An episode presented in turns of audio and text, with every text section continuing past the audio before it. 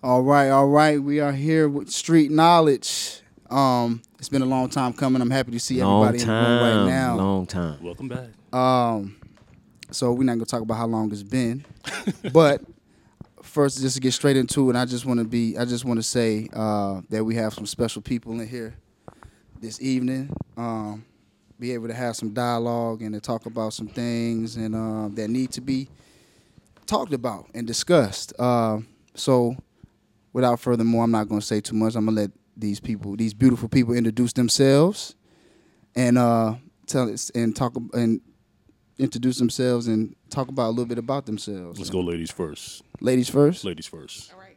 You want you holding it? Yeah, you can hold we it. can hold it. Okay. Yeah, there you go. Hello. Um, am I looking there? Am I looking at y'all? Whatever. Yeah. However you feel. Don't even Yeah, worry I about look. that Uh, camera. yeah, I look at y'all. Don't worry okay. about the All camera. right. All right. Cool. All right. Um, my name's Desmer Gatewood, and um, it actually feels good to be in this building. This is where I took and retook some math classes. Um, I'm an Eagle here at North Carolina, or I was an Eagle. Sorry. Eagle alum. Always an Eagle, I Right, guess. always. So I'm an alum. To the death. To the to of the day. I die. NCCU. Yeah, I had to work through that. I was like, wait a minute, am I indicating that I'm still here? Um, but yeah, so NCCU all day. This is great to be here. Any excuse I have to come back. What'd I, you major in? I majored in English. I started out in mass comm, and I was just like, mm, journalism. That just seems too much like the entertainment industry, and I don't know if I want to go through all that. So Right. let me just switch over to something close. And so that was English and writing. Dope. Um, so while I was in school, um, I had a child, so that definitely made it harder. But that's become definitely Awesome. part of one of my identities and um, one of the reasons that I love HBCUs because this is the only place that that would have been possible. That Mm. Oh, wow. Just like pushed me through like that and You you, being- know, yep. become part of my village with my child and Mm-hmm. everything. So, um, yeah. So since that time, I've I've gotten indulged in activist work. Um, I grew up in an activist household, but I deviated for a while. I was like, I don't want anything to do. so early on, you weren't into. no, You didn't have a revolutionary spirit early on. kind of at some point, but I I broke away. What set it off back off for you? Then? Um, I did a short stint in teaching, and I was Mm-hmm. just like, ooh, Public school. no, it was a charter school. Oh, really? In Um, Durham or? Yeah, yeah. Come on now. You- you I can't do put Yeah, it all yeah, it's that. not disclosed Yeah, that. like, I, I Yeah, can't do all that. Well, we get busy down to the degree down up in here, Yeah, but we ain't yeah, I gonna do that can't do today. we will drop names if, if I can't but do we that. understand they've, right. They've changed since though. I'll give them credit. They've they've Right. improved a lot and listened to the community and shifted leadership and everything. But um, during the time, it was it was pretty difficult. I mean, I saw a lot of teachers and students um, that were dealing with the frustrations of systemic racism Mm. um, and a lot of just. I mean, unfairness that our students have to be subjected to, and teachers who care about them. Um, so that kind of let me know that you know there is a fight that needs to be fought for Right. these young people um, that may not have a voice or may not have advocates. Their parents might be working class people that are working three Definitely, shifts and can't show up for them. Um, so it, it it really helped to solidify why activism is important for Mm. me. So I moved straight from that into organizing, and that's basically what I've been doing ever since. right. Yeah. Public school, the pu- the Durham public school system triggered that. I just want to put that on record. ABS. Okay, so that's right. Definitely, that's that's great. So get, we're gonna hand the mic over to the next guest. Uh, no, he can he can have my mic. going to cipher. Okay. So, since you love hip hop, right? Am I correct? Yes, sir. I have a question for you. Okay. Okay.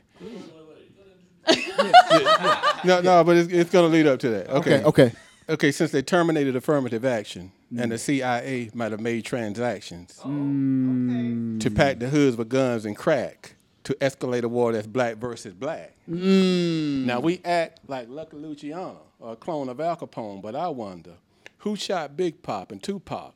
How many other brothers will be shot before we stop? Mm. Is it a hip hop thing, the gang bang, or is this a game to put the chains on your brain? Mm. Who made ya wanna be gangster? It's not your culture. You're from Africa, mm-hmm. like a righteous Mandinka warrior, mm-hmm. Sundiata Keita and Mansa Musa. Mm. Like Abraham, Isaac, and Jacob, I am sent me to make you wake up through my G O D and the truth. Take them checkers and bust them loose. I'm Minister Curtis Gatewood. Who said the that- pastor can't rap? Bars. Now that's hip hop. That's hip hop. Oh my goodness. I guess Okay. you can see I'm not a traditionalist. Um, but I'm from a large family of 14 children, 10 boys, 4 girls. I married the most beautiful woman in the world, Odessa Burnett Gatewood. Between the two Shout out of to us, moms. we gave birth to a brilliant daughter that I am just pleased to be. Where was your family from? So not to cut you off. Where, where was you raised at? Yeah, we were born. We were raised in Anson County, Wadesboro, North Carolina, 50 miles east of Charlotte. Yeah, rural Wadesboro. And um, and whenever I, most of us would uh, flee to Charlotte, most of the family tree, uh, but I ended up going originally into retail. Uh, so by going into retail right out of school, they were sending me all over the place, and through doing that, that's how I had the opportunity to meet my wife. Uh, they sent me to Oxford, North Carolina, a little town I'd never heard of before. And uh, of course, that's when I met my wife. And then after working in retail for a while, like Desmond, it had taken me out of what I believe I was spiritually rooted to do, which was gospel.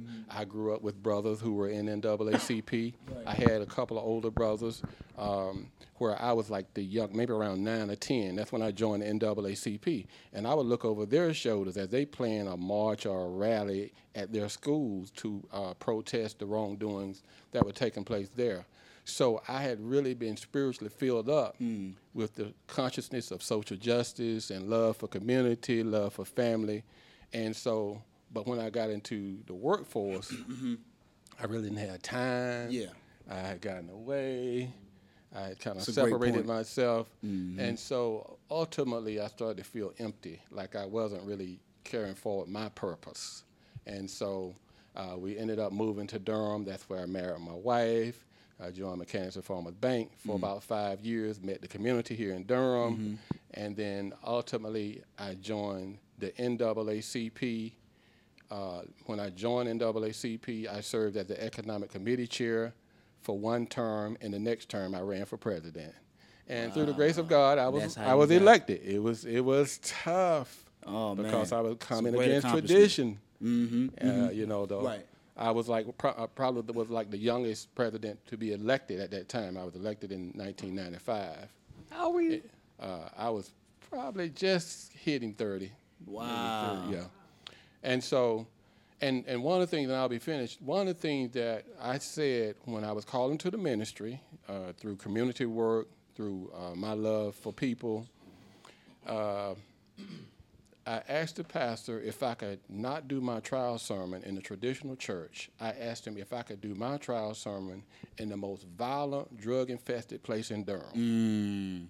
At that At time, that was time, what, it was McDougald? it was Mc- uh, Few Gardens. Few Gardens, yeah. That was it Few at the time. Gardens Yeah. right. Uh-huh. And so that's where I did my trial sermon on the streets. We've been on the streets ever since. Mm-hmm. Uh, at that particular time, unfortunately, shortly thereafter, Jaquana Atwater, like a, a, almost a toddler, was killed by a stray bullet through a drive-by. And of course, that was when I organized my first mass march against violence and self-hatred. That's what it was called. And so that was when I emerged as president, organizer, working in the community. And then, of course, as I had the opportunity to give birth to a beautiful daughter, she had no choice but to be pushed around in a buggy, going to marches, going to meetings, uh, being uh, the singer probably at four, five, six years old. Soaking up all that Fund energy. So she was getting that energy whether So she, wanted was- to or not. She was born into the movement, brother. What Yeah. can I say? Yeah. She was born into it. Yeah. Man. Yep. You know, I wish I would have had that the privilege of being born into something like that, man. I'm I'm serious, man. It's, it's yeah, definitely, definitely. Um, well, man, hell of an introduction there. Uh, well, I can. I, I wanted to uh, lead off with the question for you, and then um, we could kind of go. You know, if Don wants to ask, I'll add, and um, and I, I just wanted to ask you. Um, so, with you saying you're not a traditionalist, uh, and you and uh, within the church, you being a minister, I wanted to add through your journeys with doing this were there ever obstacles you had to um you had you had to go uh, get past with the uh with the the church being opposed to what you wanted to do as far as it maybe being quote unquote radical or being not Christ uh, to them or not Christian like or not you know in a sense of the traditional ways of the church goes especially back then because you know I'm asking you this because now it is I respect pastors and ministers that that do the work that you do because the church black black churches kind of they kind of stray away from social justice now. Not kind of, they do. And and so when I see that's why I wanted to thank you and I do thank you again Reverend Gatewood for for for your work because um, I know it, I I I know it had to been a struggle within that, but could you kind of like elaborate and describe some of those things you had to go through with that? I love you, brother, for asking that because you know how difficult it could be and continues to be. It didn't just stop. Um, so one of my challenges is, and of course, you almost explain everything for me because, first of all, we do not preach from Scripture that deal that deal with social justice and other uh, components in the community that I think would be uplifting to people who are struggling in the community. Jesus is often portrayed as a Caucasian person who was basically uh, removed from social justice, when the opposite is true. And so, what I've had to do, the challenge I think is there's been this mindset it doesn't matter what color Jesus is and all this. And my thing is, okay, I'll give you that, but does the truth matter? So if truth matters, then we should have a conversation, right? Right, exactly. Because the Jesus I serve says, "Ye shall know the truth, and the truth shall make Set you, you free. Mm-hmm. And also speaks to God as a spirit, and them that worship Him worship Him in spirit and in truth. Mm. So you can't say that truth is not important in this conversation. So now, now that I have your attention, now can mm. we speak about truth? Mm. Then that should matter. How was So- your approach to them? Right. Most of the So, so you're right. But it, it's, it's been very difficult. Like I said, I'm not probably one of the people that people are running around to have as their pastor or running around to get the big churches and the, and the big salaries and, uh, and all the other things that would come with the traditional church. Right. And, but Jesus also describes that. Jesus says, okay, there would be two types of people. There would be the good shepherd and there would be the hireling. The hireling will come, he gets the money, he gets all that, and then he will run and leave the sheep to be scattered by the wolves. But the good shepherd is the one who will come, and if necessary, he will lay down his life for the sheep. Mm. So I have to continuously, the way I can get through this, in other words, I have to continuously know scripture. I have to continuously relate justice with Jesus, mm. community with Jesus. Mm. Jesus' first sermon when he comes out, the Spirit of the Lord is upon me. He's anointed to preach the gospel to the poor, send me to heal the brokenhearted, preach deliverance to the captives, recovering the sight to the blind, set at mm-hmm. liberty those who are captive or oppressed. I have to always be in scripture Yes.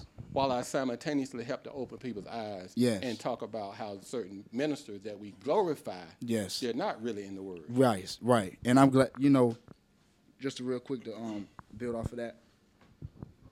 Jesus and justice, and uh, it's it's funny you say that because the uh, first thing he wanted to do when he got elected is go to the hood. But So like you know, if, if Jesus, if he was to come back today, like you know, I don't, I think he would probably go to the hood. Like, I, I don't think that. No, seriously, I think he would go to the people that need him the most. Right. You know what I'm saying? So That's how you had justice. the irony in that, right? You know what I'm saying? The, the Jesus and justice thing, how people, you know, you can't really, you know, separate the two because they go right, right. I mean, according to scripture. Um, so I just seen some irony in there. I just wanted to, you know, that, that that's great. That's awesome. To answer your question, it's been very difficult, Mm-hmm. and it continues to be because of the magnitude of mass miseducation. Mm-hmm. Uh, there's always this narrative that people would like to stay in the comfort zone, Mm-hmm. and so it's always been pretty challenging. Yeah. I'd like to know um, what difference have you seen in the movement uh, since you've been involved in it? Um, From you starting out as a member, becoming administrative, uh, retiring from administration. Like, how has the movement changed? Right. Right. Uh, for both of you all. Right. Well, let me let her start, and then yeah, I'll piggyback off her. Um, I'm gonna think of how has the movement changed since 1995. when, when I was five years old. True Well- millennial. Uh, I mean, that's true. Um, I don't know. I was I was pretty observant then. So interestingly, um, and I think so. I guess this is appropriate. I've seen more of an incorporation of um, feminism in the movement um, since that time. And and when I say incorporation, I, I might want to say an acknowledgement of it because it's always been there since Right. Ella Baker, since Fannie Lou Hamer, Diane Nash. I was even reading how Coretta Scott King was the one who first came out against Vietnam and influenced Dr. King to do so, and he was scared to do it. And she empowered him and said, "You got to go tell the truth, Martin." So that voice of the woman has always been there. Um, it's only, I think, recently that it's become more amplified and more centered. Um, and so I think that's one way that I've seen the movement evolve. Um, I think it's become more inclusive. Um, I think younger voices are being heard. I mean, I think as he described, he had to kind of elbow his way in as a 30 year old. Um, I think now um, there is still an intergenerational struggle where young people have to sometimes be a lot louder than I think they would like to be. Um, but I think that young people have recaptured that spirit of SNCC, the Student Nonviolent Coordinating Committee, and the Black Panthers, um, and have really started to put themselves back out front. Because I think there was a little bit of a period where, you know, the civil rights movement, people were aging and they wanted to hold on to that. And they're like, no, we want to stay in power. We want to stay out front. And y'all young people be quiet. You know, y'all don't know anything. We were the ones on the front lines. And so, you know, I've, I've literally um, been building with SNCC lately, SNCC veterans. Um, and we've had these conversations. We still have these conversations. You know, they're just like, you know, Black Lives Matters and what is that? I mean, that that was like a conversation for a while, and I think they're starting to evolve and they're starting to understand, you know, why is feminism important? Why is queer Black feminism is important? Why is um, you know, why is the internet important in, in organizing and mobilizing? Um, so that I, I think those are some of the evolutions and the shifts that I've seen happen since that time. Would you say that's pretty accurate? I'd say amen. Okay, good. All right. Um, with that with that being said, well, I I, I want to ask this question first. What what um? Did you want to ask something? I want to ask a question about feminism. Mm. That's my question too. I relate. I relate. I relate. Go ahead. I relate. So, um, in understanding feminism, I'm 35, and understanding feminism, it's, it appears to me, and, and also, and the only reason why I'm saying this is because we saw, we see a lot of our, um, a lot of our European sisters that have joined this, this round, oh, joined this rally of, um, feminism. But I don't really necessarily see it. We have to protect our truth as far as what feminism means as black women. And so we see, I, I have seen that a lot of white women, they join the feminism train because it's for women's rights. But, you know, when we're, when, as black women, I feel like we're fighting for something totally different than these white women are not fighting for because they still have the privilege of being white women. And it makes me question whether or not, had you ever seen previously and currently people, what white people and women are taking advantage of that fight? Because black women have been fighting way longer before white women even thought about wanting to have a voice for feminism. Right? Am I, am I right? Or, And it's and to, so what's your you want to her know her stance on that, right? yeah. On feminism at now in the sense of because it's like vice versa. It's like vice versa now as opposed to women rights when the abolitionists was in the in the forefront. So yeah, what's your stance on, on that as far as that goes? Um, I think that. So I don't necessarily think history repeats itself. But I think it moves on a continuum. But I think there are lessons that we can learn from the past. Mm-hmm. So, for example, with the women's suffrage movement, so you had white women who were asking for voting rights for white women, but also making statements. Some of the same white women who were out front to say that um, lynching in the South shouldn't be criticized because they know how to handle situations best. Like that's like a direct quote. Um, and they made a lot of problematic statements um, about Frederick Douglass, about Ida B. Wells, um, and you know, so there was this, you know, sure, how brave of you to want to vote, but there's still a disregard for an entire section of the population. Um, and so it's kind of a contradiction. You you don't necessarily want liberation unless you're benefiting from it. Um, and then you had black women who were part of the suffrage movement who don't ever get talked about. Um, and I mean, there are entire sororities that got their start being in front of the feminist movement and were basically written out of history until they wrote their own history. Um, so I think today, what we see, and I mean, to call a spade a spade, a lot of these voices I didn't even hear entering until Hillary Clinton lost the election.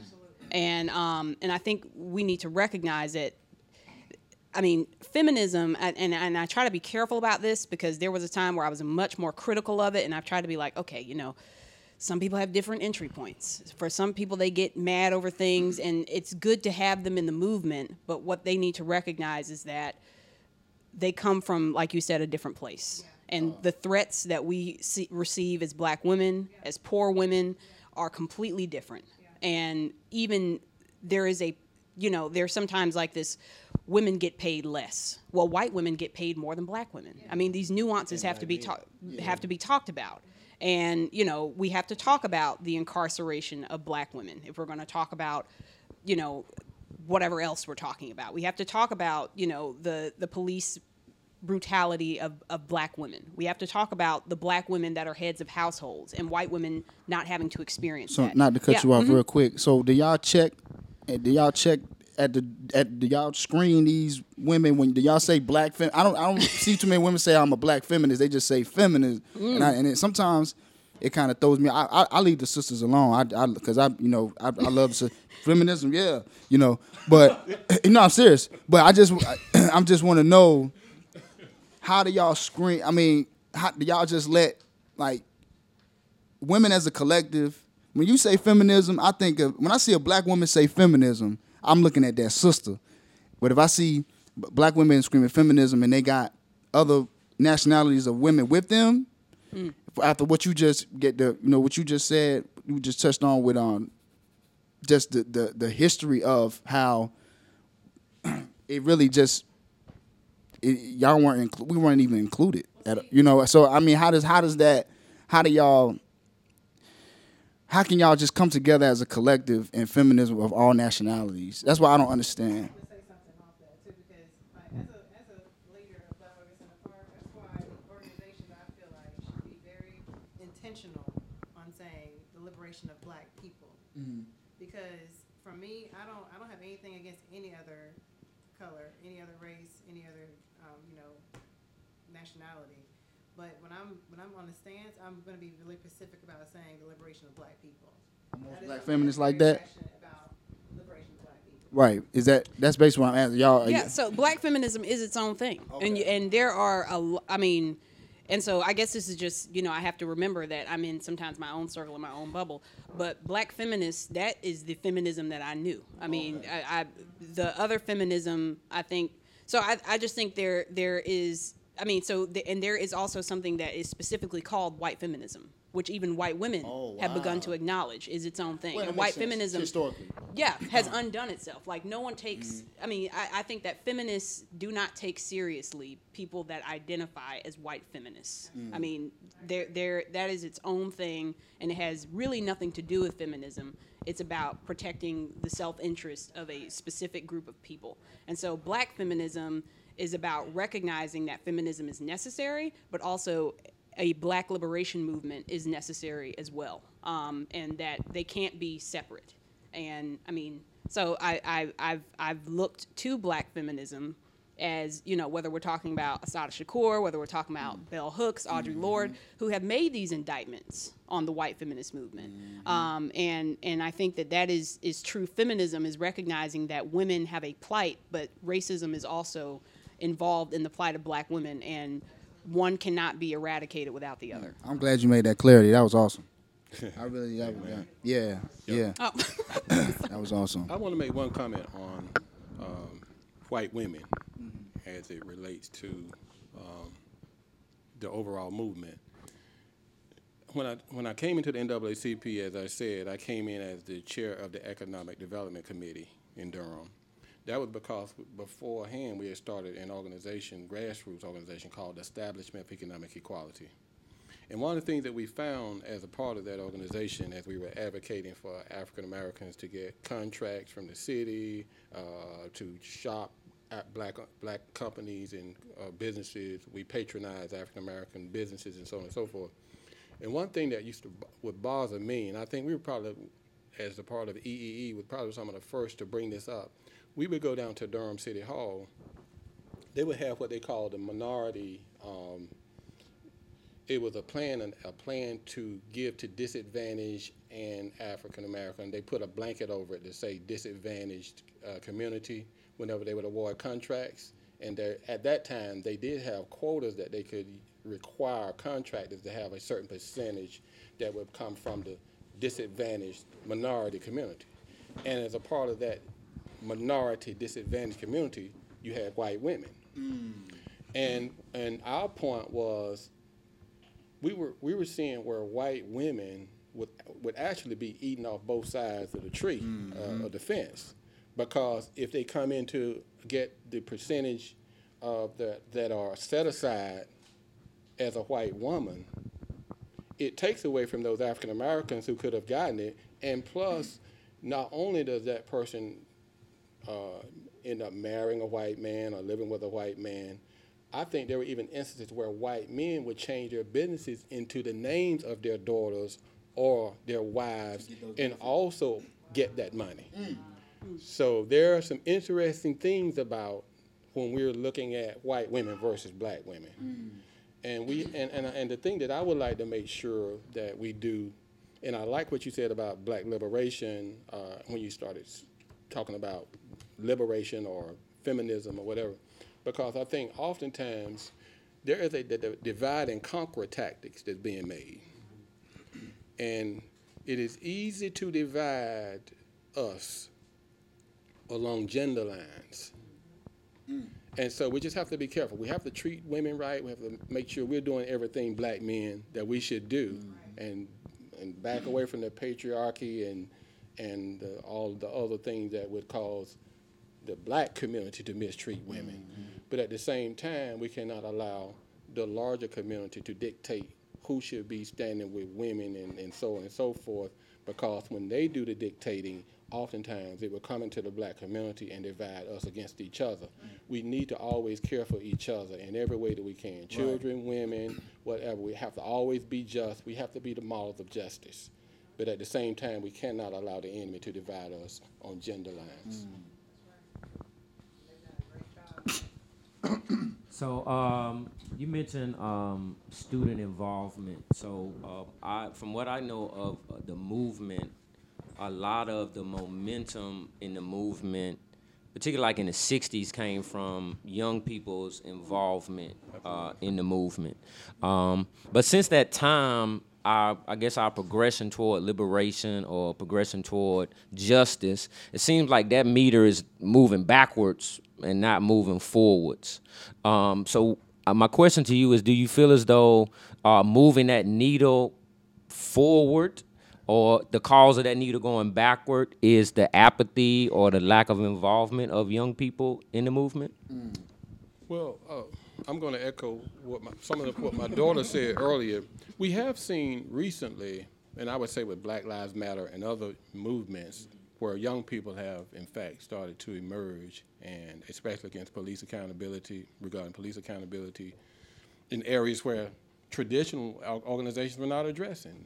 Unfortunately, black young people were basically being left to fend for themselves. Yeah. And so we saw the after Mike Brown's killing, um, shooting over, um, and and others behind his. You saw the, the Even growth- before Trayvon Martin. Yep, yep. Trayvon Martin in Florida. That's when the Dream Defenders. Exactly. So you start to see an emergence of black youth into the civil rights movement or human rights movement.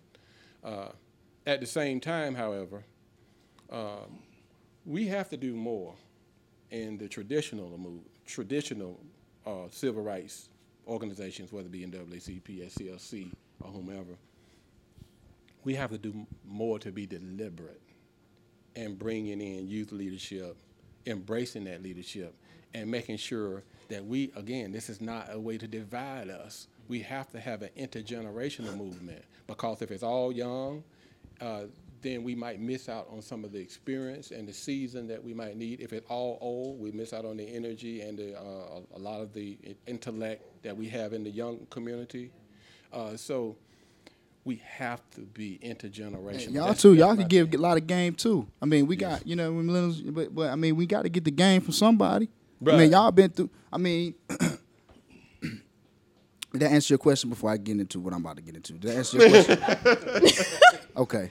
So yeah, the game. You know, we need that game from the OGs, man. You know, and yeah, it's a lot of young uh, moving the meter. I, I, I believe that right, we see some organizations pop up due to uh, oppression and injustice and things of that nature, but but I think that things would have been a little bit because they still moving on this diabolical cointel type tip. And like the OG, like you can kind of put them up on game. Like, look, Exactly. this is what they gonna do. This how they gonna do it. This how they gonna move. Wow. You know what I'm saying? So that's what I was just to add on to that. But a, a question I wanted to ask what, what about uh, for both of y'all. I wanted to ask, how do you feel with speaking about uh, intergenerational differences?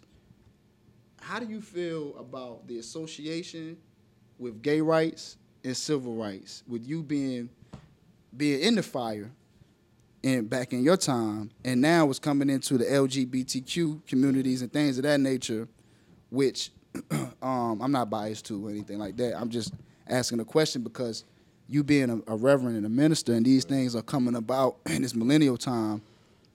Um, how do y'all debate a little bit on that, or do y'all have the same views on that, or is it, do you, are you okay with that being associated with civil rights?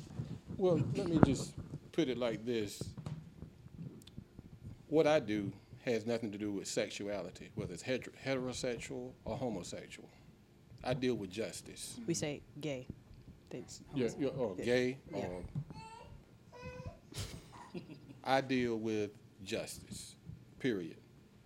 Now, unfortunately, there are so many movements going on. The problem I see is that we're so busy being politically correct, and there are so many movements out here. The black people who are struggling and dying, who've suffered the most severe oppression over the last 400 years, falling through the cracks. So I feel like if if there's an organization that would like to address the oppression of of LGBTQ, they should do it. And I understand why, because all of us are human beings and we all have rights. At the same time, the, the organizations who would normally focus on black issues and the problems that we face and, and, and the magnitude to which we face them seem to be diluted. And there are too many, we can't be all things for all people. So my thing would be we need to get to the point where we have specific organizations dealing with and not deviating from various issues where we are being oppressed. Otherwise, if we're not careful, black issues and black people are going to continue falling through the cracks because I support immigrant rights, I support LGBTQ rights, but I am focused on black folk rights because black people, as far as I'm concerned, never received anything, and we received the most severe oppression. Mm-hmm. Unlike our Latino brothers and sisters who I would support, they were not robbed of their culture, robbed of their right minds, robbed of every possible thing that you can be robbed of, and made slaves of, and never paid That's back. That's a fact. So my thing is, I have to be one who focuses on black folk. Can I give my opinion? Yeah. So I don't even think it's necessarily different. I just think it's a it, it could be a different vantage point of looking at the same issue. Um, so a lot of the organizing that I've done, and I think this is interesting because I think it's actually parallel to the question about feminism. Um, I think that I've seen where queer black people or queer people of color have had to advocate for themselves within the queer w- movement, for one thing, because, for example, there has been the argument put forward that if there were not white gay people, marriage equality would not have ever been passed. If, if, if there was just the focus on gay black people, a lot of the push for gay rights would not even be existent. So it has really the the from what I understand from queer men, from queer women of color, is that white gay men have really been the central focus on what happens in the queer movement, which is similar, like I said, to if we're talking about feminism, how uh, you know the needs of white people are dominating the conversation, and that's the loudest voice. Um, I do think that there needs to be a focus on the oppression of queer people, just like I think there needs to be a focus on the oppression of women, even within the movement. Um, and I think that when we think of people like Bayard Rustin, for example, who were gay and we never knew their name, even though they were, they literally organized a march on Washington.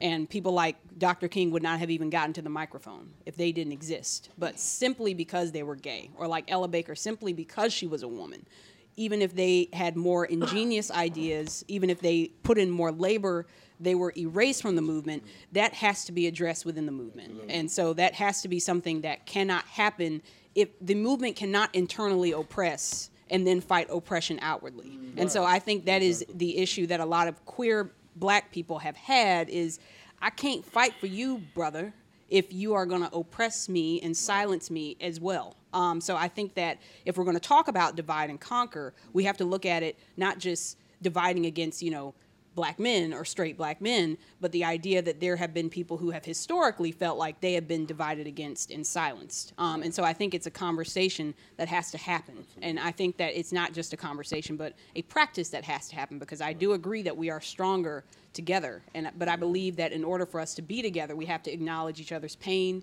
each other's erasure, and each other's suppression in the movement historically. Right. Um, that's interesting. I just wanted to ask, how do you think on the solution tip? How do you think we could do that? Um, being, and I say that uh, in analogy, um, how back when the scientists was trying to prove genetically and debate that white people were superior to us genetically. So, how can we and how can we, if we say to a gay person that's pro-black and actively doing things in the community, we say, well, yeah, you can be who you are, but you can't let you can't let it be known and out and outright like it's natural because we, we you just can't you can't you can't do that because it's not natural. Gen, gen, like they go into the same thing that they were going to like as if they were saying, well, you can't you can't promote and say uh, uh, I'm, I'm black and I'm proud or, or, or black uh, I'm the the original man or whatever. You can't say that out loud publicly because it's you know it's it's because you, because you think it's natural, but it's mm-hmm. not. It's not natural. You're not the original man. You're not genetically the first person to. So if we was to do like did you say like internal oppression, it's kind of like. That's why I'm, it's the divide is it's kind of it's it's a, it's a thin line because it's kind of like like within the you're gonna have people who are like super religious and they're mm-hmm. gonna say, nah, you can't be outright gay in this organization like that because it ain't masculine or whatever. Right. And then it's like, well, what you mean? How you are fighting against the beast and you? So how do we come on a com- on a common ground with? Because it's so difficult to me with gay rights because like we can't wake up and say we don't want to be black no more. You know what I'm saying? Like we can't. So, and I'm not, and I'm that's not to discredit any homosexual person. I'm just saying when they wake up, they can they can wake up in the morning and they can make a choice, or maybe they can't. I don't know. I'm not homosexual. I don't really know, but I mm-hmm. know people will look at like look at it like that on a logical level in the sense of that person could can make a change as opposed to somebody like me who mm-hmm. can't. Yeah. You see what I'm saying? Yeah, I, I think so. What's what's fascinating is I think that from a biblical perspective, if if that is what we're using, one of the most I think resounded ideas throughout the Bible is this idea of not judging, mm. and so it's difficult for me to understand the issue that so many people have with other people's, whether you believe it's a lifestyle, whether you believe it's a choice, whether you believe they were born into it, if we are taught to not judge. Mm-hmm. And so it to me the I think the answer is, you know, what what I see happening is people casting judgment um, before even the ignorance comes about, you know, about whether this is natural or whether it's not natural, and and what about, you know, and when I say ignorance, I just mean like not knowing. So before that conversation even happens, the judgment is there. This person is sinning. This person's evil. This person's tearing up communities. This person is this. This person's that. And so I think that of all the issues that Black people have faced, internally and externally, I do not believe that anywhere on the totem pole this should even make the conversation of anything that's been detrimental to the black community. Right. And if anything, I think it has been a divide tactic, d- divide and conquer tactic from white supremacy and mm-hmm. patriarchy, which is where, I mean, white supremacy and patriarchy go hand in hand. Mm-hmm. So the idea that they thought it was okay to oppress women mm-hmm. in Western societies, that translated over to a lot of the practices of black communities and indigenous communities that have matriarchal societies that and a mm. lot of people don't know this that that historically a lot of cultures from North America and even Africa had women at the center of their communities. So the idea of, of patriarchy was about inheritance. If you have my last name, then I can pass things on to you, which is another um, branch of capitalism. So this is white supremacy and imperialism. Right. When we think about when we think about patriarchy, when we think about suppressing women, when we think about suppressing or oppressing gay people, that is more aligned with white supremacy Right. than black culture. That's we- not who we. Right. Yeah. And um, so with that being said, more on a on a um, not not not to judge on a spiritual level. So we talk about us uh, sp- jurisdiction on a jurisdiction level, when maybe that party is now going to benefit off the same things as the people that like Reverend Gatewood has, has fought for in civil rights as far as like gay marriage and the benefits of having a spouse and things. Of So I think do you think it should be a dialogue? Because and, and now if we're talking about now they're going to be able to benefit off some of the things that whether gay like civil rights they, they have fought for in a sense, and they really have not been through half of the struggle. Uh, they haven't been through, you know, the hardships of those people, those oppressed people, and on a spiritual level, on in, on a moral level, of no, you don't judge nobody. That ain't, that ain't none of your business. You can't cast no stone at that person. They want to rock, they gonna rock. That's that's what it is. But when they start, when they you, like on a you, like when they start benefiting off of things that somebody might be opposed to and say like, well, how are they gonna benefit off of this when you know, um, they they they they just jumping into and they getting the same rights I'm getting when I'm get when I got when I'm getting married and they just got kind of came out of nowhere.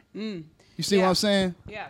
Um, so I think that there are a couple of nuances here we have to look at. We have to look at race and we also have to look at class. So I think in the United States, no matter what the argument is, the highest class or the bourgeoisie or whatever, however we want to refer, refer to it, is always going to have first priority at rights, at at um, privileges um, in this country. And, and I believe that the working class people who are at the bottom, who are the poorest, and usually people of color, will always be at the bottom. So I think that when we chop it up that way, whether we're talking about feminism, whether we're talking about gay rights, whether we're talking about economic rights, poor people and people of color are always going to be the last priority in this country, mm-hmm. and white people who are wealthy will always be the first priority in this country, no matter what we're talking about. And I think sometimes we can get in the weeds of, you know, what rights we're talking about at the time, but I think that that is is one clear issue. And i do think that there is oppression of gay people. I do think that there is oppression of women. And i think those things have to be fought.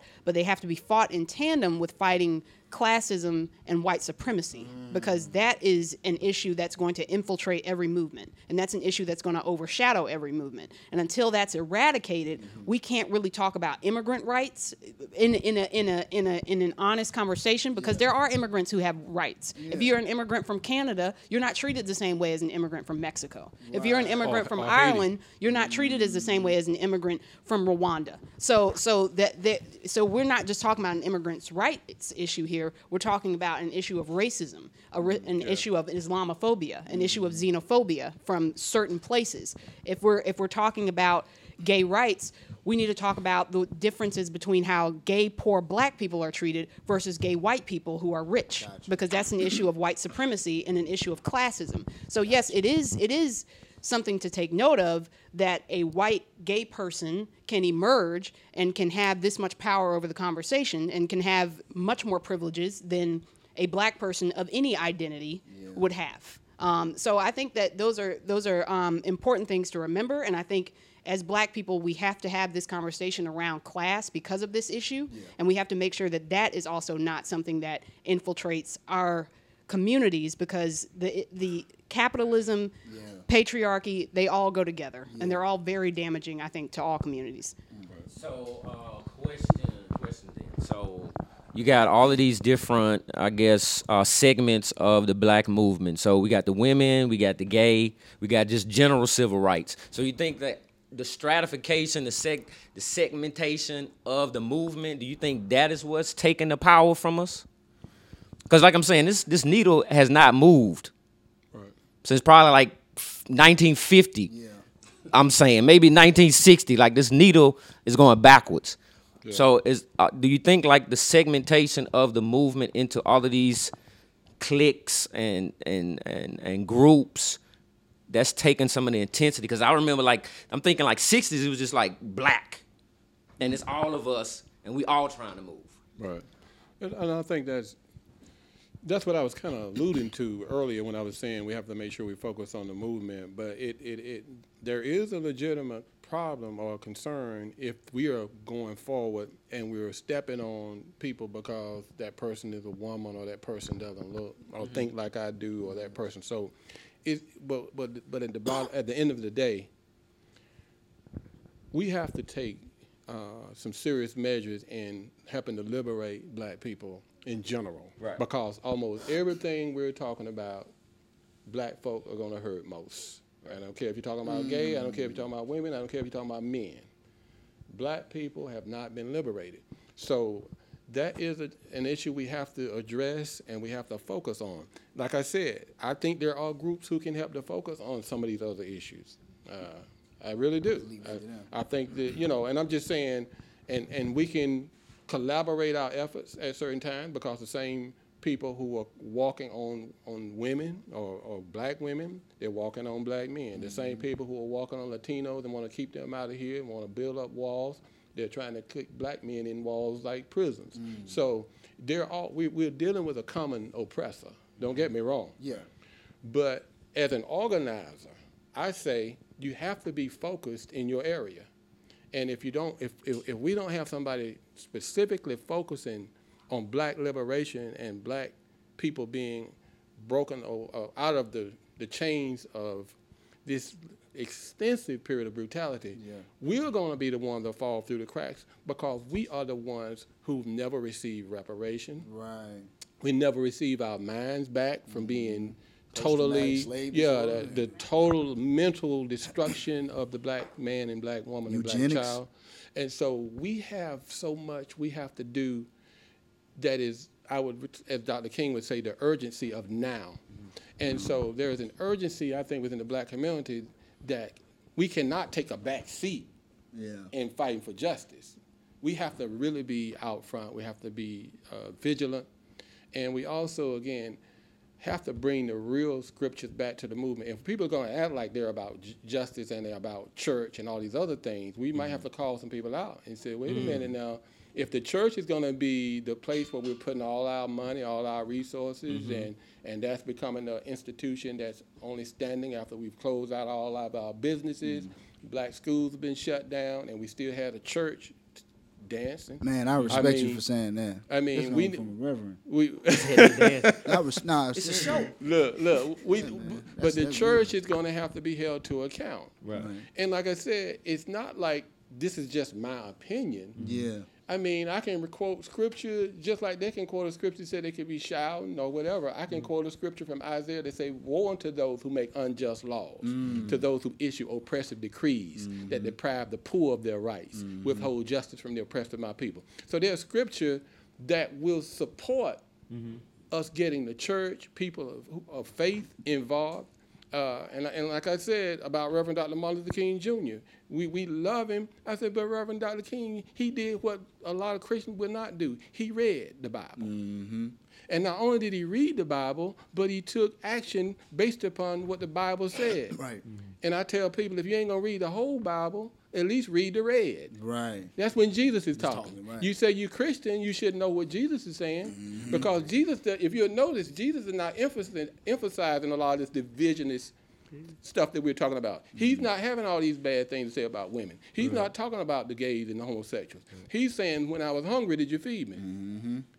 And he said the greatest law is to love God with all your mind, your heart, and your soul, and then love yourself, amen, as your neighbor. Neighbor, yeah. Now, if you can't love yourself or love your neighbor as self, if you can't love yourself, you can't love your neighbor as self. Self-hatred. So, Jesus is making it really plain over here on one end of the totem pole, but people like to pick up on all the confusion mm. and all the things that they can dance and shout and collect money on, and not really get down to the nitty gritty of mm. taking action in your community, making sure that people who are sick are being tended to, those who are being wrongfully incarcerated are being set free, those mm. people who are being, and I don't need to just tell people that you're gonna go to hell.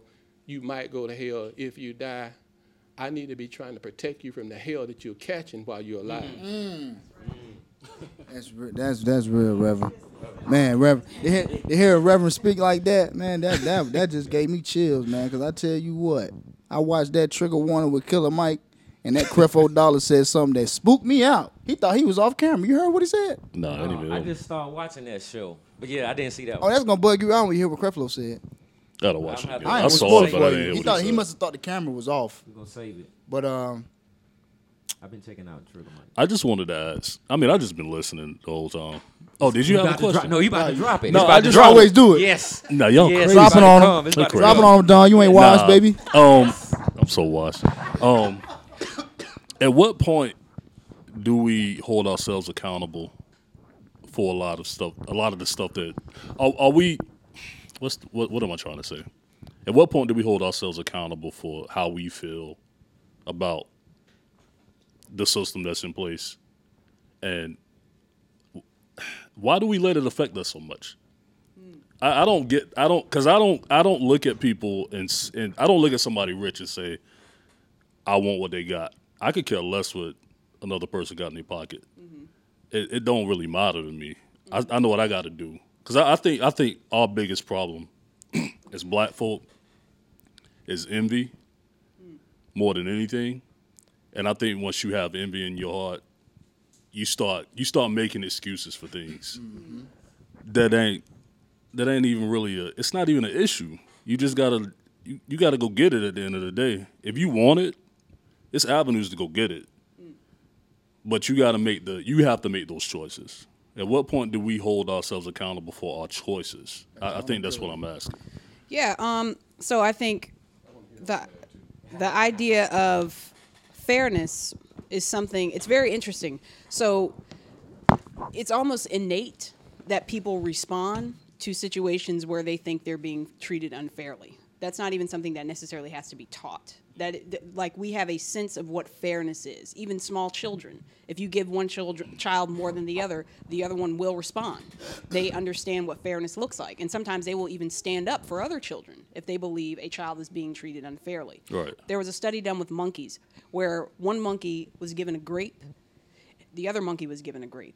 And they kept doing that. And then one time they gave another monkey like a cucumber. And I don't think monkeys like cucumbers. Mm-hmm. And or they do, but he started responding because he saw the other monkey getting a grape. So he mm. he responded because he felt like he was being treated unfairly. And th- mm. these are monkeys now. He- If, if he would have just gotten it by himself, then that would have been one thing because I think they, they tried it that way. But when he saw the other monkey getting something that they once both had, he recognized I'm being treated unfairly here and then responded. I said that to say there's my mother and child outside. they were supposed to.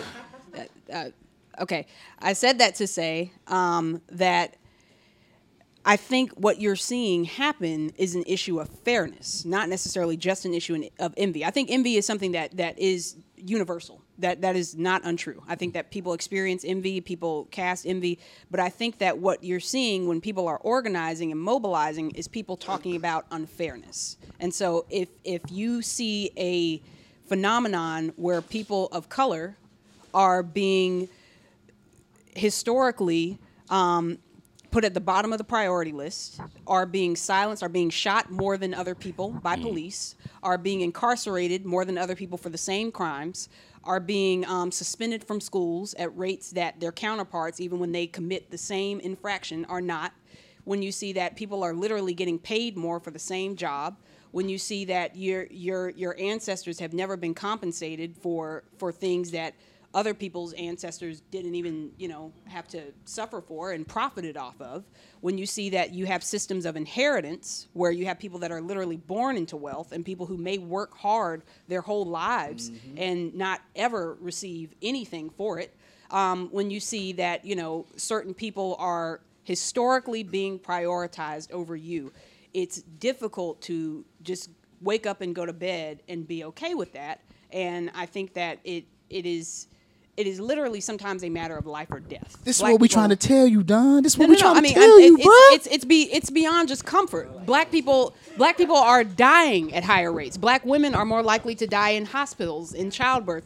I mean, black people are less likely to receive quality health care. And in this country, unfortunately, how much money you make, how much access you have, how much the system prefers you can literally impact your life expectancy. So racism is is a threat to our lives. And so I think that we have a duty if we're going to merely survive, if we're going to fight for our children to not be killed when they walked out of the door just because they're black, um, that we have to speak up and we and we have to fight. And I can understand, you know, there can be self-inflicted harm, and there has to be this examination of self. I do think that Michael Jackson said something very powerful when he talked about if you want to make a change, you got to be that man in the mirror, yeah. and and or you got to look at yourself and make that change. I think that's very true. There are people that do very toxic things, but I think as a collective, we have to recognize, like he said, the the the the historical data that black people have remained economically stagnant no matter what we've done. We built our own communities. We had Rosewood. We Yeah. had Wilmington. We had the Black Wall Street. We had we had um, uh, Tulsa. We we've had these, but but right, we've we've had these places. And what will happen is these places would get bombed, these places would get burned down, these places would get gentrified or contracted out. And so there's it's literally been like black people have done everything from establishing HBCUs as being, you know, first generation out of slavery. Black people have done everything in this country that they've been told to do. We I mean and and still have found themselves in the same place. So I think that uh, I mean, some people there are different answers to that question, and you know we're on camera, so you know, like, but there are different theories that people have had about what would happen and and what winning looks like, and I think that is a conversation that has to be had. What does winning look like? Does winning look like buying back the block? Does winning look like a black president? Does winning look like? So I think that you know we have to. I think that's a very interesting conversation that we have to have a conversation about what victory looks like and and yeah, and I I may differ from other people in that, but I think that I I have um, I just completed my um, master's in organization development, and we talk about when we go in organizations, if you don't talk about the goal, it's very difficult to get everybody aligned behind something because you you can talk about all these ideas and ways to work together, but but teams disintegrate the moment that they realize they don't have the common goal. So I think that that can be expanded to a people. If if you recognize, wait a minute, you just trying to get rich, you trying to stop racism, you trying to survive, and we may not even really be on the same page, that can really create unspoken friction. Right, right, and stagnation. Um, so I think I think these are all important points that need to be raised and addressed. Can I say something too? Because it sounds like I'm hearing you say, "Are we holding ourselves accountable to an extent?" Yeah, basically. And that is an interesting question because a lot of times we think it's either or. You know, if we look at our history, you saw, you you had W. E. B. Du Bois on one side, you had Booker T. Washington on one mm-hmm. side, And Booker T was saying, "Hey, cast down your buckets where they are. Look, we already know about agriculture. We already know how to uh, plant gardens and do everything. Let's do everything that we can do right here." And then you had W.E. Du Bois saying, "No, we need to go into politics. We need to learn more about the system, how the mm-hmm. system works, so on and so forth." They were both right. Mm-hmm. No. And see, we but we thought we had to choose. We thought we had to choose WEB and call Booker T and Uncle Tom because he didn't want to go with the system. And the same with Martin and Malcolm. You know, uh, Martin was saying we got to check out the system. We got to demand that we get our rights. We got to go down and march, and we got to get all these people putting water fire hoses on us because they want to make justice. They want to break up the, the, the oppressive system. And then Malcolm was saying, look, you know, we need to build up self. We don't have our own mind right yet. Mm-hmm. And if we integrate now, we ain't not even gonna know who we are. So if we don't know who we are and we go ahead and dealing with them, that's only gonna create more confusion. So we need to stay where we are and, Boy, and separate where we are and build ourselves up. We need to build ourselves up. Yeah. So they were both right. Mm-hmm. So my point is, we have to have balance. We can't just have all our eggs in the basket of going down and dealing with the system. We have to take care of our communities. Right now, we have an, a crisis in our communities. We have a lot of black folk killing each other. So, so we have to address that. We have to rebuild the village. We talk about the African proverb: "It takes a whole village to raise one child." But the, the, but the village is tore up from the floor up. The village is gone. It's been destroyed because we went out through uh, this fake thing called as if integration was going to save us, right? So we, we, we destroyed our own businesses, destroyed our own schools, destroyed everything that we had as an infrastructure within our Start own community. other, yeah. And we started running behind uh, Yeah. white people and that type of thing. But we need, there's nothing wrong with integration, but we also need to understand we have to build our own. Mm. So we have to build simultaneously as we fight racism. As Desmond pointed out, there were times when we got all the stuff that we were saying people need to do in the self-help community. Black folk were building up Tulsa. They were building up all Mm-hmm. those Rosewood areas. But racists tore it down Mm-hmm. because nobody was addressing the racist system. So we have to address both. That's my point. I feel you on that. Yeah, I mean, I, I think it's, but I think wh- what I think is going to happen or has happened is it's been like a hamster like spinning its wheel. Like you can build all the stuff you want to, but at some point there has to be a collective, real effort to mm-hmm. dismantle systems of oppression or it's it's not going to matter like it's just going to be like you know you pop up and then you get smacked right back down. I mean that's what's going to happen and that's that's We've the issue i have with a lot of the the buyback the block mentality. Not that i don't understand what you're saying but Mm-hmm. until you fight racism and white supremacy Mm-hmm. you can buy all you want to buy and they're going to buy it right on back. And So they're going to be like all right th- So what's the end game? That that I, that's my like. I'm trying to figure out. See, I, see, okay, so Don comes from more of a place. Of, no, no, seriously. No no no i, I appreciate diversity coming in thought I really place do of really, and I be feeling them because um, these are working for white supremacy.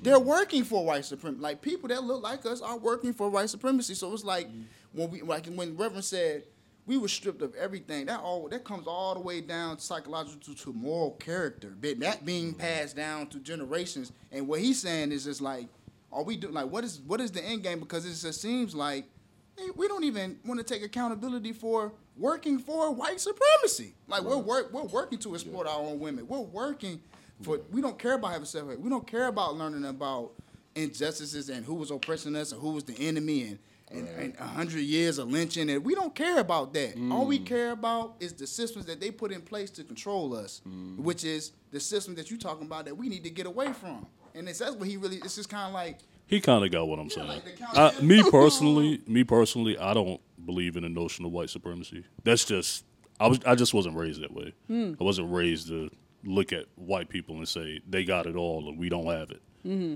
My pops went out and did it. It, wa- mm-hmm. it. It is what it is. My mm-hmm. parents been my parents been together 50 years. No, 40. So I mean, I, I, I was just raised in a traditional house, very conservative. Mm-hmm. I mean, they just went- they, they they they did what they had to do to raise their kids. Let me say this uh, while you're thinking about that. I don't know if you're aware of it or not, but I can't think of his name right now. But during slavery, there was a black man that was so rich in, in North Carolina mm. That he brought all his family out of slavery. He had over 100, and maybe about 160. Yeah. Oh yeah, I heard about that. Yeah. My point is, but if he had stopped and said, "Well, I'm making it," so why ain't the other slaves making it? If he had stopped with that, that would have been a problem. I'm saying, at different levels, we have the ability to achieve individually. Yeah. But a person has to look at the full community at some point and see if if I'm the only one out of uh, maybe 50 million people, and there are 10 of us that we know that are doing okay.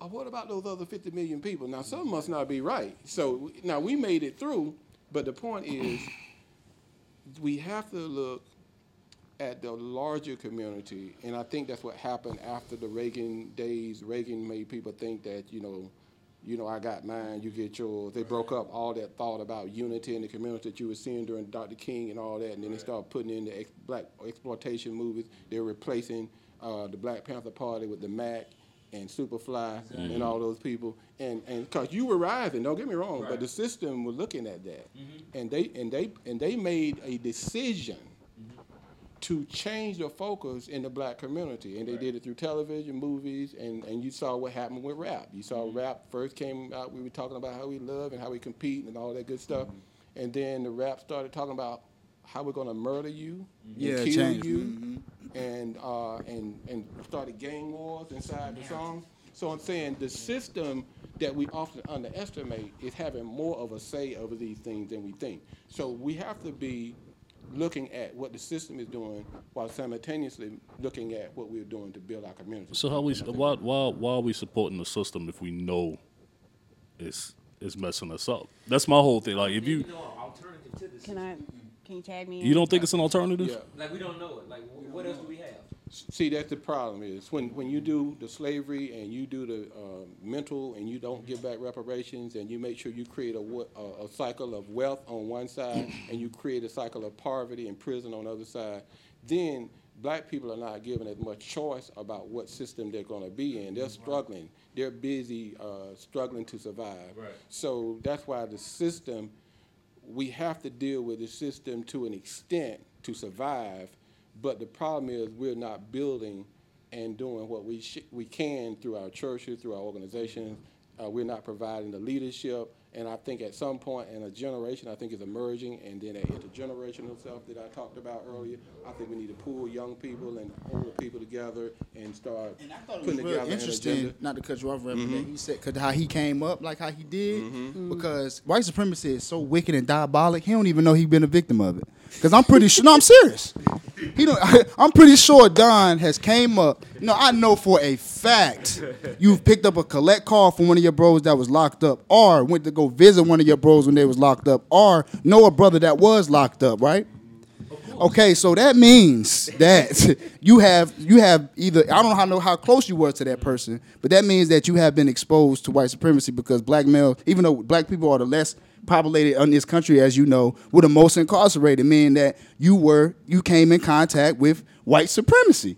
So my thing, I don't know how you came up, but I, I'm just telling you that that thing is so wicked. It's so diabolic and sneaky that you would think that you don't know. You would think that it don't exist.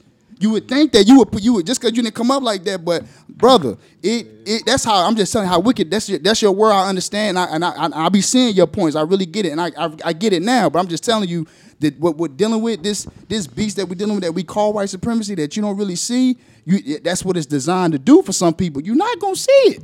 So can I can know I um can I interject here because like I said in, in going back to like the organization development thing one thing I try to do is is is get to solution oriented thing and what things and one thing I heard both of you say is like okay so what's the end game so I think we can disagree and get in the weeds about why we're here how we got here what about but but I think that the end game um, I think there's like some symbolism here that we can go back to the beginning and when I say the beginning, um, and I don't mean this in the in the way that is like sensationalizing our African roots, because sometimes people are like, "Go back to your roots," but they don't really know, say what that means. Um, I think that if we go back to to certain indigenous cultures, whether we're talking about native people of the Americas or native people of Africa, one thing you saw in certain societies was a spirit of collectivism, and I'm not just talking about. Um, and so it's interesting because I've I've I've studied a lot about Marxism and and communism, and I think that there is is a is is something to be said for that. But I think a lot of that is interestingly inspired by the spirit of collectivism that I think people of color in certain societies already have had, and I think that what has happened in the black community specifically about divisions it has come along with class. Um, so i think that giving and, and malcolm x talks about this about giving one black person a little bit more. And so then that person may feel like okay well i've made it i've done it. Um, and that that creates its own nuances. When you see someone get a little bit more like you said i mean that can create envy.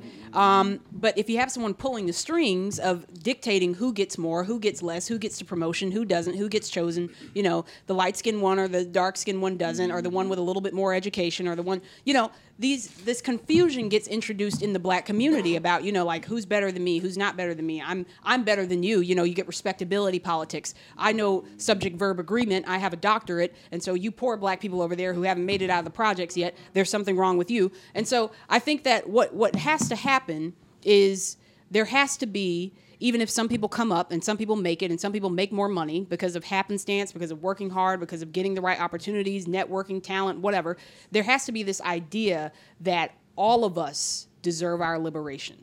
And if if one of us is not free then none of us are free. Mm. And and that has to be a mentality that is seriously adopted and practiced even if i make it it's not to discourage anybody from making it whatever they think making it is but even if you know i find a way out i have to make sure that my brother is not left behind. And and that is that harriet tubman mentality of even if i free myself as a slave i got to keep going back and freeing 300 even if it means me risking my own life. Um, and i think that that is the end game. This idea that we all matter that we all deserve. If if if if I see my brother or sister or whomever struggling, I'm going to help them. That is a mentality that I think um, is what winning looks like. The idea that we have realized we are all human beings and we are all deserving of love, we are all deserving of respect, we are all deserving of our rights, and it is up to all of us to make sure that all of us get free. That um to say that that was a that was great what you just said, and I just want to say that that the end, speaking about the end game, um, with uh, in America, that could I used to tell you all the time I thought we were doomed, and um and I then I had to reevaluate what I said and just thinking about um just us how we how we populate America and how things could work out. We actually could live as a collective with everything that you said in a certain place and establish a certain place of land, just like Israel did in in, in Palestine. I mean, it, it's different. I'm just using an analogy in the sense of what could, what what could be the end game. What could we do? Like bomb better, or you know, Israel collective is, thinking. uh, occupying Palestine right now, so that's yeah, that's what I mean. I mean how they how they went. I'm talking about how they went and how they established that in a sense. I'm just using that in the sense of how they established that land. You know, we could do the same thing in the sense of us as a people in America. That how it's po- You know, I'm I'm just it's just an idea. that I Israel in theory, like Yeah, the just in Israel that they, they say they are. Yeah, they're then not the yes. invaders, but, yeah, you know, yeah, the Israel yeah, that you know what I mean. You know, I'm they say that the- they're a utopia that's they- that's just how they open did- to no, not the- everyone. I'm not. but- no, not the invaders. I'm just saying how they just the land, and how they did that. That could be an end game solution for us in a sense. So as it, as it relates uh, to this end game, can you can we really truly say there there is a there is an end game when you haven't really dealt with white supremacy? So even if you do go to Israel mm-hmm. and set that up, white supremacy gonna say you gonna wipe you off the map. What we gonna do? But we're gonna do what we did to you in Rosewood. We gonna have Israel in America, and we gonna just bomb it. Exactly, we're gonna wipe you off the map. So if can can we can we have this end game? Can we have this true justice? Can we have this true liberation while we're still dealing with the existence of white supremacy? No, uh, and I'm gonna uh, tell you, and I'm gonna tell you, what you're hitting on is white supremacy is a global phenomenon. Yes. So you cannot run, you No. cannot, you cannot hide in Brazil or or Liberia. white supremacy and colonization can come anywhere. I mean, they lit, black people were literally all in Africa and they came and colonized it. I mean, that's that's precisely Right. what happened, and that's what's happening all over the world. So until white supremacy and imperialism and capitalism are fought on a global level, Right. and and I think it's a global struggle, and I think it would be great to have black people start to look overseas at how this is playing out all over the world and Mm-hmm. form a collective struggle. And with the internet and all other uh, uh, things we have right now, Mm-hmm. we can literally do that. Um, but the United States is is is invading other countries. Right. It's taking out people's leadership and government, and they're in alliance with with other countries that are helping them do that. Mm-hmm. And and I think that in until that's addressed, it's going to be very difficult. I mean, we can't just have our own little utopian right. society. I mean, people have tried it and it, it doesn't work. You have to fight what is actually eating at you, or it will continue to get disrupted. Uh, end game. You have to deal with white supremacy. Number one. Okay. One of the things Dr. King would say, he said the ultimate measure of a man or a person is not where they stand during the time of comfort and convenience, but where they stand during the time of challenge and controversy. I think since his death, people have been looking for a lot of convenient fights. Right. They're not really going after. I gotta Oh. keep that paycheck coming in. Exactly. Pe- people have gotten very convenient. Right. And they can walk around looking like mm-hmm. leaders Right. in a very comfortable fight. I don't want to get they're get not even either. right. They're not even really fighting. And so I think I think going forward, we have to go back and look at our history, what brought us this far, and cannot write that out of history. We have to look at it. And one of the things that brought us this far was actually courage. Mm. It wasn't just faith. I mean, because people now use faith to just pray. Right. Uh, but you have to pray and work. You see, faith without work is dead. They, they forget to see that part in Scripture. But anyway, so people are cowards for the most part. For the most part, you would say most people are cowards. Come on, For we the- can't. He We, we, said it. I Yeah. don't, I don't So it for the over so over the past so over the past thirty years since the killings of Dr. King, Malcolm X, and all these other people that COINTELPRO took out, Mm-hmm. they were very. That was that was not just to only kill them, right. but it was to send a message We got it. that if you step out here Yes, sir. fighting white supremacy, we will kill you. Yes, sir. So, so it wasn't just that they took out some leaders that would have probably taken us a lot mm-hmm. farther, but the fact of the matter is, just like they did with the lynching tree, mm-hmm. when they burned that black man, they did it as a way to make sure you stay in your place. Right, right. And so we are not admitting the fact that there's a lot of fear factor in why we are here where we are now and didn't take that ball and run farther. So so so my thing is this. Uh, we have to identify the true issues that are facing black people. We have a candidacy coming up with president, folks running for president and all that, and we never talk about reparations. We never talk about emptying out those jails where we know black people are massively incarcerated based on bogus arrests, wrongful convictions.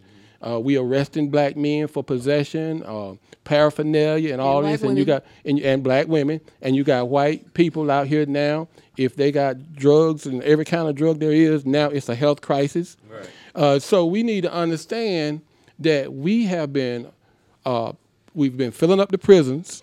We're being killed on the streets. We have never received reparations.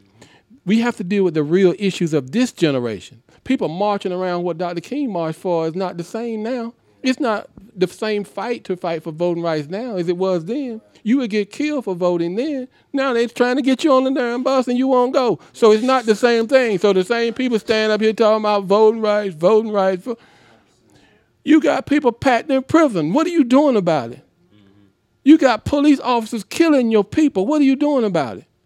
You've never received reparation for anything, nothing but pass down, passing down poverty after poverty every generation. What are you doing about it? Those are the new fights that we're not fighting. And it takes courage. They're controversial, but that's where we need to be fighting, and that's where we need to bring. That's how we can connect the new generation into the old generation But if you got the young people fighting that fight, the old people still up here talking about voting rights and all this other stuff, uh, we have a problem. So this it's time for an intergenerational movement that would deal with the issues facing this generation. Uh, that's why I appreciate you. Yeah, Yeah, that was- you had the the courage to stand and fight. I'm saying with a family, like you like like, and this is your wife, Yeah, and I talked And about she how beautiful supported- you was and how and she supported you. you- you- yeah, like, yeah, but did she ever say like, "Baby, you staying out there dealing with them people too much. I need you at the house." Yes. but we had that conversation. But but but the, the fact of the matter is, we've been married for over thirty years. Wonderful. So she understood there would be times that I had to do what God called upon me to do. Right. And she was willing to sacrifice simultaneously as I was sacrificing. Wonderful. She was sacrificing her man. She was sacrificing Yes. a lot of times a paycheck because a lot of times, look, fighting for justice is not a big paying job. And that's what thing I was saying, trying to say that, earlier. Not only that, You might it- get locked up. Exactly, you get. Oh, I've been arrested over twenty times. So, and, and I'm not talking about arrest for drugs. Right, right, right. I'm not talking about arrest for drugs. I'm just Arrest talking for about standing up for my rights. Right. Yeah. Going into places where the Constitution said I can go peacefully, but I was arrested. Real instead. revolutionary I'm, I'm shit. talking about real stuff. Yeah, yeah, so yeah. the point, the point of the matter is, but my wife, had she been just some other person, mm-hmm. she would have left me a long Oh, time yeah. ago. It mm-hmm. had to be nothing but God mm-hmm. that brought me this woman and this child and that grandchild over there, wherever she is. and God has been blessing me in ways that I could have never been blessed with a mm. paycheck. Yo, you know, Definitely okay. supporting I that got, I got to ask one more question before we wrap it up. I got, I, I got to ask this question. I'm sorry, y'all. So, real quick, it's a little flashback, but I just wanted to know if you could go into detail, if you, if you could go into detail about it and what, what was the results of it about the brother. It was back in 2015, Floyd Dent. Floyd Dent. Um, I think it was Salisbury. Uh, he was in the chokehold, then had at least uh, chokehold, and he got beat. In the video just emerged recently? Um, it's not. It's it's No, that's a separate. It's. Uh, yeah, that's another one. I was going. I was going to ask, has anything recently been something like that in like in the state of North Carolina that you might have knew about? But I just wanted. Do you remember that, Officer William Melendez, Yes, I've been fighting. He been, been fighting a long 2015? And I'm sorry, I was smiling at the baby. If anybody sees me smiling. I don't remember that one Might not have partic- Disclaimer. specifically, but I can tell you one thing: we were fighting. I can tell you one thing: we are still fighting. By the way, I didn't tell you this, but rather than just NAACP, I did found a 501c3 called Justice Administration, mm-hmm. and Justice is the acronym for Jesus Uniting Souls to Increase Community Engagement. Mm. In other words, we keep talking about Jesus, but Jesus wants you to go out there and do mm-hmm. something. Okay, and and it's a ministry, and out of that ministry on August 28. 2017, we gave birth to an organization called, well, a campaign called Stop Killing Us Solutions Campaign. And as a part of the solution campaign, what we believe, what we noticed is we're getting all these police killings and all these videos that are coming out every day, but we're not really focusing on specific solutions and holding people accountable to it. Like even with the NFL protests, as much as I'm in favor of protesting the NFL, I don't think we had clear uh, objectives in the protests. I don't think we were saying, okay, we're going to kneel until we have police officers making sure that they're screened. If we think that they're, we're going to screen them for KKK uh, affiliation. Uh, we're going to make sure we give them uh, tests on uh, uh, how they think, whether it's coming out of the military or whatever, uh, what other ties they might have to white supremacy. Uh, making sure that they have a certain amount of training, making sure that we have. There are specific things that we can ask for. Yeah, making sure they go to jail when they shoot people. Yeah, yeah. So the point of the matter is there are specific things that we could require as a part of the system as it takes as it, as it pertains to law enforcement until we build the communities where we're not dependent on police officers to the extent we do. Right. Because right now, you know, when I was growing up, I mean, we didn't. I don't think I ever saw the police. We had we had our own police, our grandmamas and uh, the cousins and the neighbor. Those were the police. And so my point is, until we build that neighborhood back, we have to put some clear standards that we are demanding so that we're not just marching every time a shooting take place, but in in the meantime between the shooting time, that we are actually saying these are the standards that we are going to fight for, we're going to stand for, we're going to die for until they are implemented. Pro-legal Reverend Gatewood.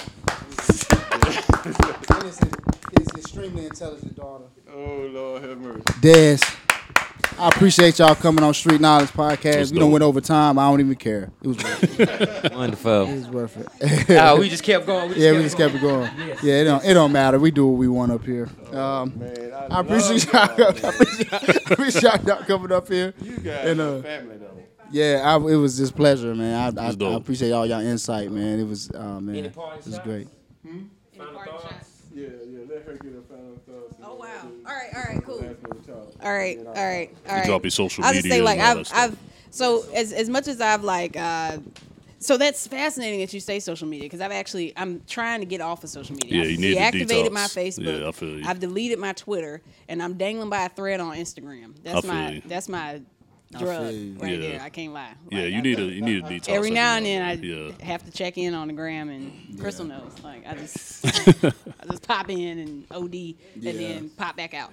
Um, but I, I, I will say that I've really been on this tip of like trying to promote love, like trying to promote self love and interpersonal love because it sounds really cliche, but I think I don't know if necessarily love is all you need, but I think that love will answer a lot of the questions definitely. that we're Yeah. we're dealing with right now. If you think about if I loved this person, how would I treat them?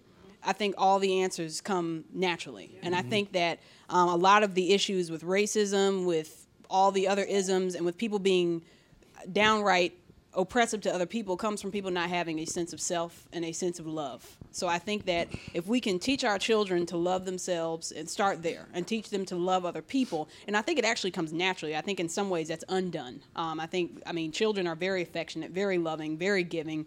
Um, I mean, from birth. They, they, there have been studies shown that when children in nurseries cry, other children start crying and when toddlers see one toddler laugh, they'll start laughing. So empathy is actually more natural than it is something that has to be taught. Um, so I think that that loving each other, understanding each other, um, but but love specifically um, is is what is what we need, and we need to love ourselves. We need to love our neighbors, um, and and I think that will really resolve. And it, it sounds so mushy, like people don't want to hear that. They're like, no, I want to hear we need to revolt and we need to like shoot something and we need to like, you know, we need to tear something down and we need to organize and mobilize. It's like, okay, I, I get you. all. There, there might be a place where, right, right, but but Love ultimately, yes. it Yes. seriously, I'm not even just saying like you know passive love, as in like holding people accountable. I think is still part of love. Yes. Like I, telling people about themselves and telling the truth. I mean, the Bible says.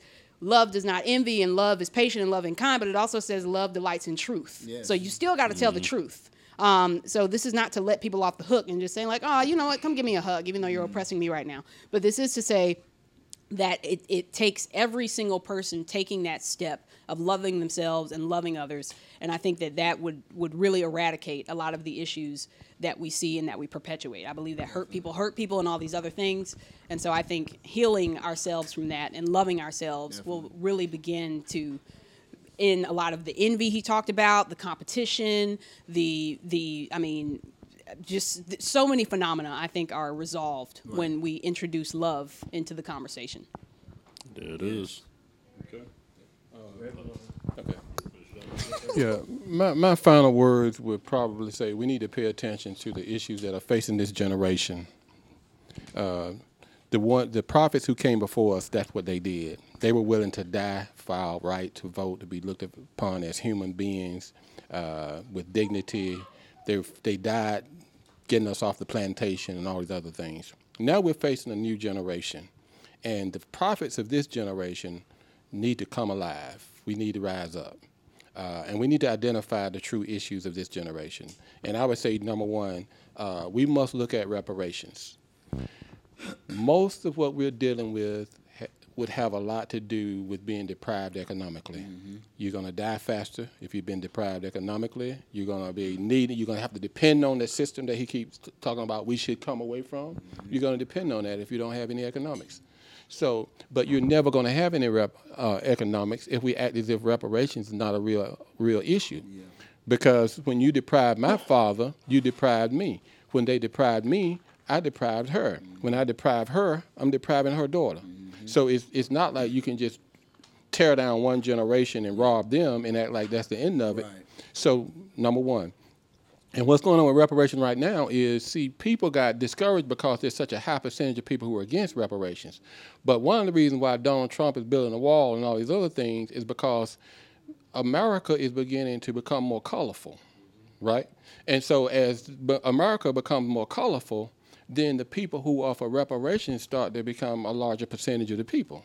See, right now, white people, about 80 to 90% of white people are against reparations. But if you ask black folk, they're for reparations. If you ask Latino, they're about 50 50. So, uh, the more this country begins to become colored, then the more that 45% of white racists who pretty much had, would have a lock on everything mm-hmm. because let's just let's, let's just admit it. Donald Trump gonna get 45% of the vote no matter what because you got a 45% of Americans just racist. That's a fact. they're gonna do racism mm-hmm. all right?